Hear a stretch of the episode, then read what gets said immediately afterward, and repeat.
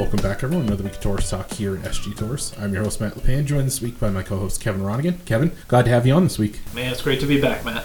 This week we have a terrific guest on for everyone, not just Kevin, but we'll be joined by John Hoffman, the Vice President of Independent Distribution for American Standard and Trane. John, it's an honor to have you on. Thank you so much for coming on Torrice Talk today. Well, Matt, thanks for making time for me. It's, it's great to be here with you and Kevin and looking forward to the discussion.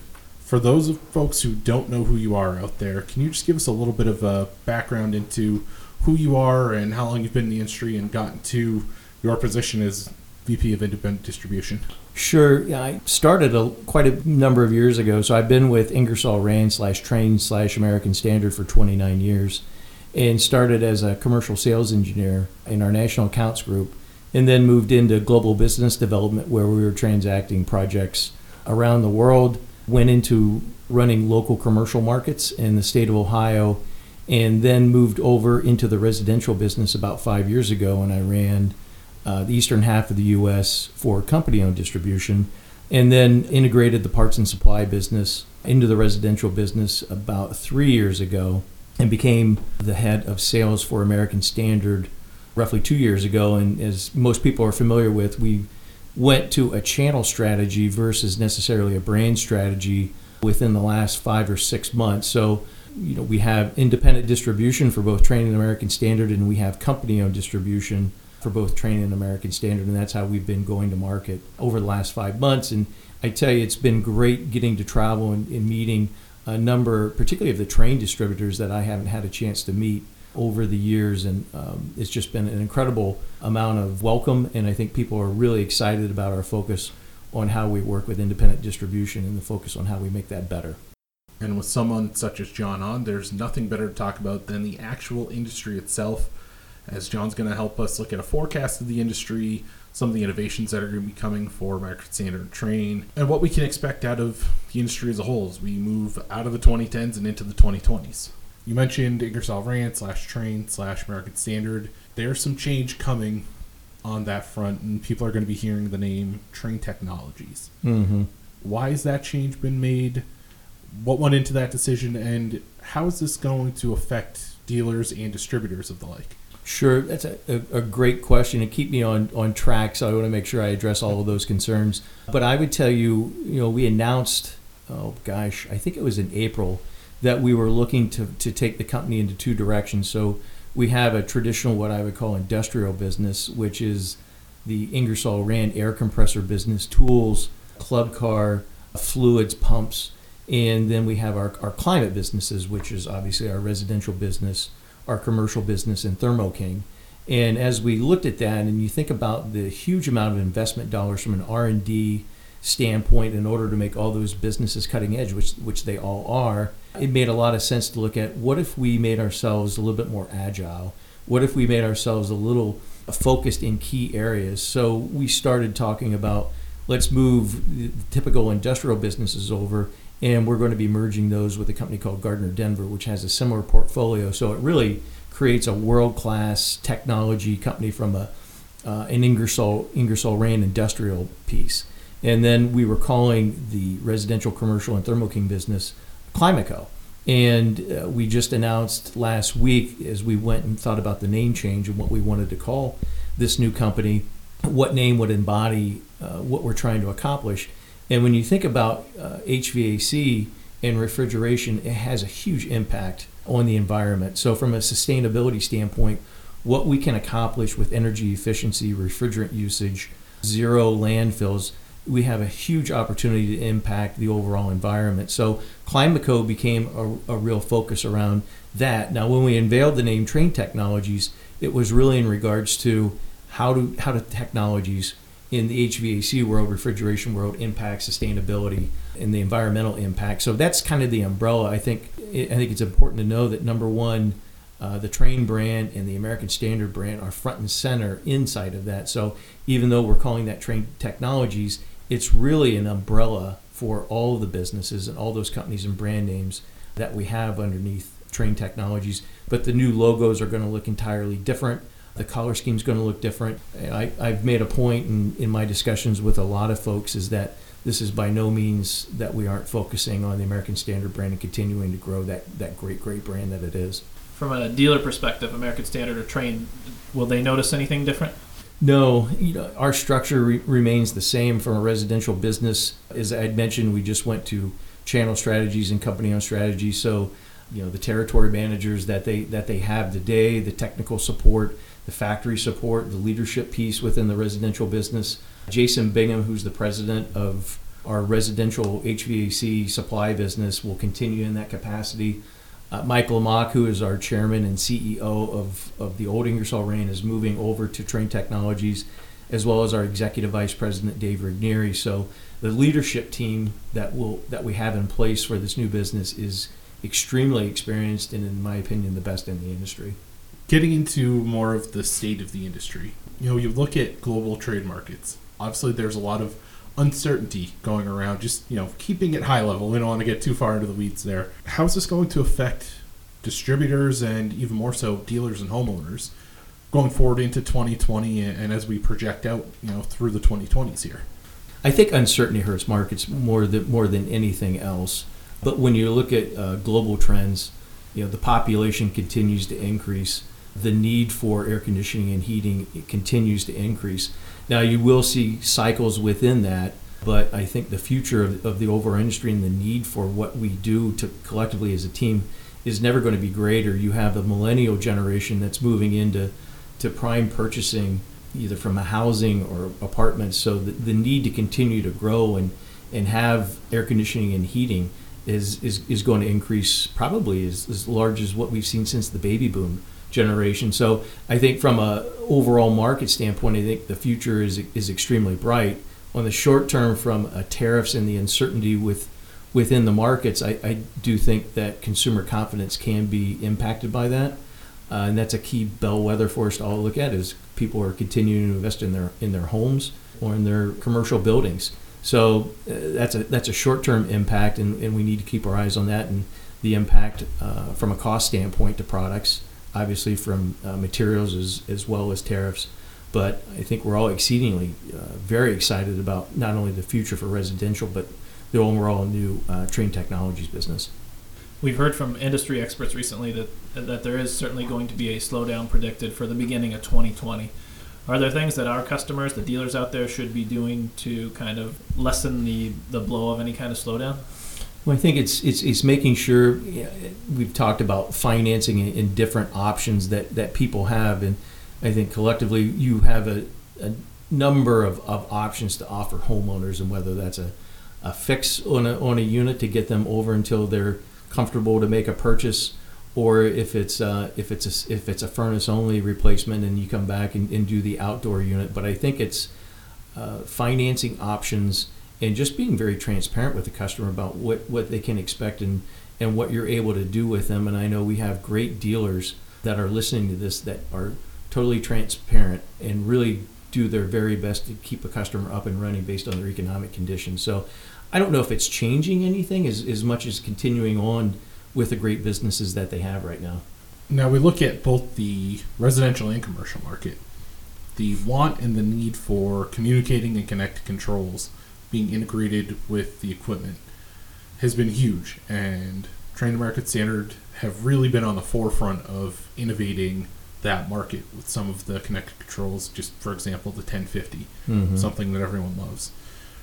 What is the plan going forward to innovate that even further and get even more connected, especially on the commercial side of things, where that's you know kind of a, an undersold market going through the 2010s, where a lot of strides were made in residential. What's the plan to continue to grow that market through the 2020s? Well, I think when you, you look at the controls market and you think about the Internet of Things and you know, our controllers have so many advanced features as well as dealer diagnostics and the ability to do things remotely, which I think truly is industry best and has been around for quite some time. So we've led with within that path. I, I think having dealers utilize some of the technologies that are currently available to avoid truck rolls or to be able to see what parts and things that they can take out is still a missed opportunity that we could take advantage of in the adoption of, of those controls and, and what's being registered. I think is still a gap that we can continue to work on.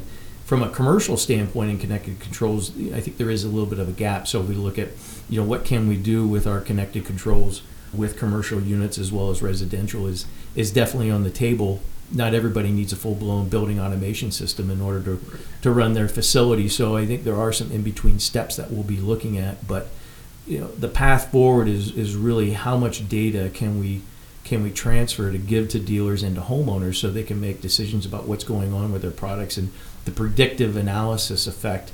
So a dealer gets a, a high condenser temperature read and they know that hey, do I do I need to go out and do a cleaning? Is it is it something else? And letting that homeowner know in advance that that's occurring is something that nobody else in the industry has right now. So that ability to build customer intimacy and really take care of the customer in all kinds of circumstances and to have a customer for life, I think is really integrated into the future of controls. And it's here today. I think we just need to drive for further adoption and people getting more and more comfortable with using that technology. Beyond controls, any other new technologies or things in the industry that HVAC contractors should be keeping their eye out for uh, come 2020 and, and a few years beyond that? I would say that the ability for um, startup reports or smart equipment that can that can tell you whether the, whether the charge is correct or that this piece is installed correctly and, and giving confidence uh, to install crews, particularly with some of the more advanced equipment that we manufacture is, is top of mind and then also how we make it easier to install equipment. So very much top of mind is, you know, how can we enable people to install two systems a day versus one or one and a half. So as we, we look to the future, controls is, is a big, big part of that, as well as the equipment itself. You talked about some of the advanced systems, the premium systems. Right now, the market out there is pretty robust as we sit here today.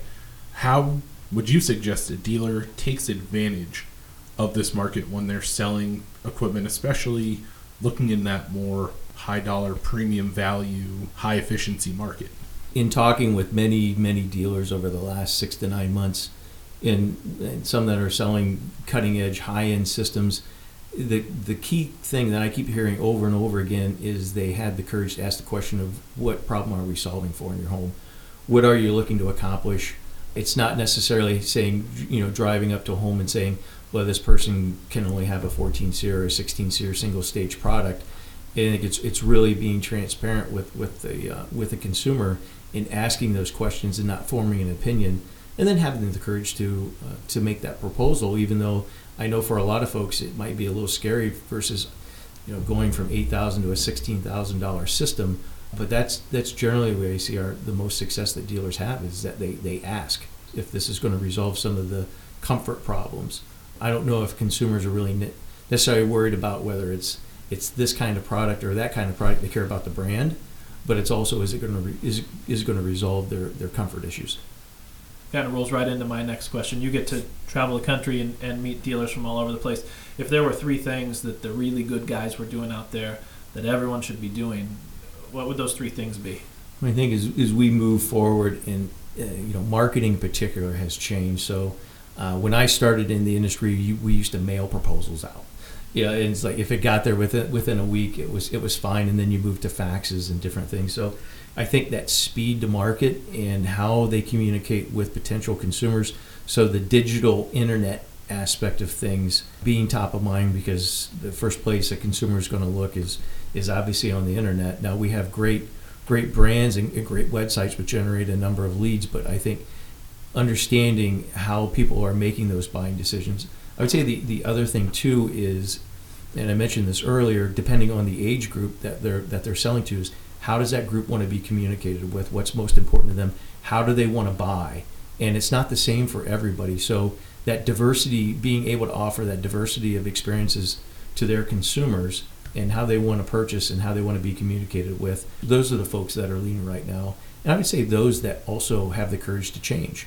How they've gone to market in the past is is really key because you know the industry is going through some great changes and more changes and in, that I've seen in my 30 years within the last two or three, and I, I think that pace is going to continue.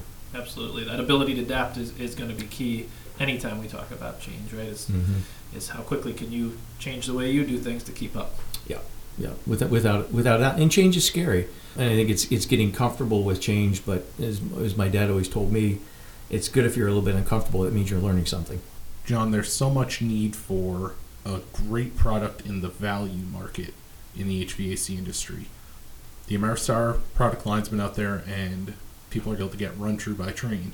Why is there such a need for the great products in that market and how did you guys over at American Standard Trane focus in on getting the best available product at the best available price for that market?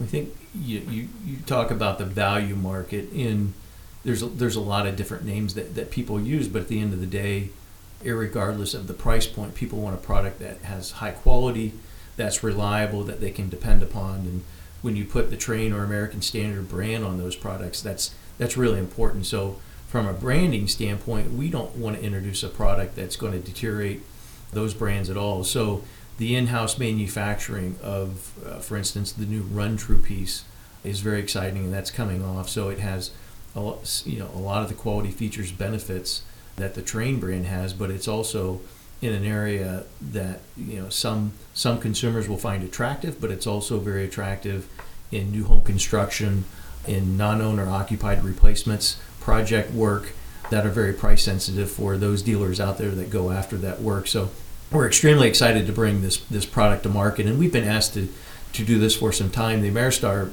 product has been just gangbusters for us. It's grown from initial concept and, and offering into a very powerful brand on its own, and, and we're delighted that that's going to be the value brand for American Standard, as that's really been adopted by American Standard to a higher degree than on the Trane side. So that product will be uh, in-house and, and manufactured as well. So the same opportunities quality, reliability, entry level price points will be the same for that and as it transitions into what we would call Ameristar by American Standard. And the the advantages of like you said, manufacturing, assembling, all of that in the United States really was that a really a pride point for you folks over American Standard Trane and Trane Technologies, as we discussed earlier? Yeah, we, we are a global manufacturer, so we tend to manufacture in the countries that we that we do business. We're very proud of the fact that uh, a majority of the products that we sell in the residential business are are manufactured in the United States, engineered in the United States. So that is, a, that is something that we keep our eye on, but it's also something that a lot of our dealers and customers were, were asking for. I think it's a point of, of pride for for them that you know the U.S. continues to lead the way in high quality products in the HVAC industry, and I don't I don't see that changing anytime soon. Great, and John, thank you so much for coming on. It was like I said at the beginning, it was really an honor to have you on, and I know our dealers are going to get a lot out of hearing from someone such as yourself that has such a, a great wealth of knowledge in the industry and being able to kind of give them the trends of where things are going in the future here. Make sure to subscribe to the podcast Apple Podcasts, Google Play, Spotify, anywhere you can find a podcast, you can find us. Just search Torrice Talk. Make sure to follow along on social media Facebook, Twitter, Instagram, and LinkedIn. Use the hashtag Torrice Talk or search our page, SG Torrice. And as always, you can catch all of our podcasts right on our website, sgtorrice.com backslash podcasts. I want to thank you again for tuning in. We'll see you next week on Torrice Talk.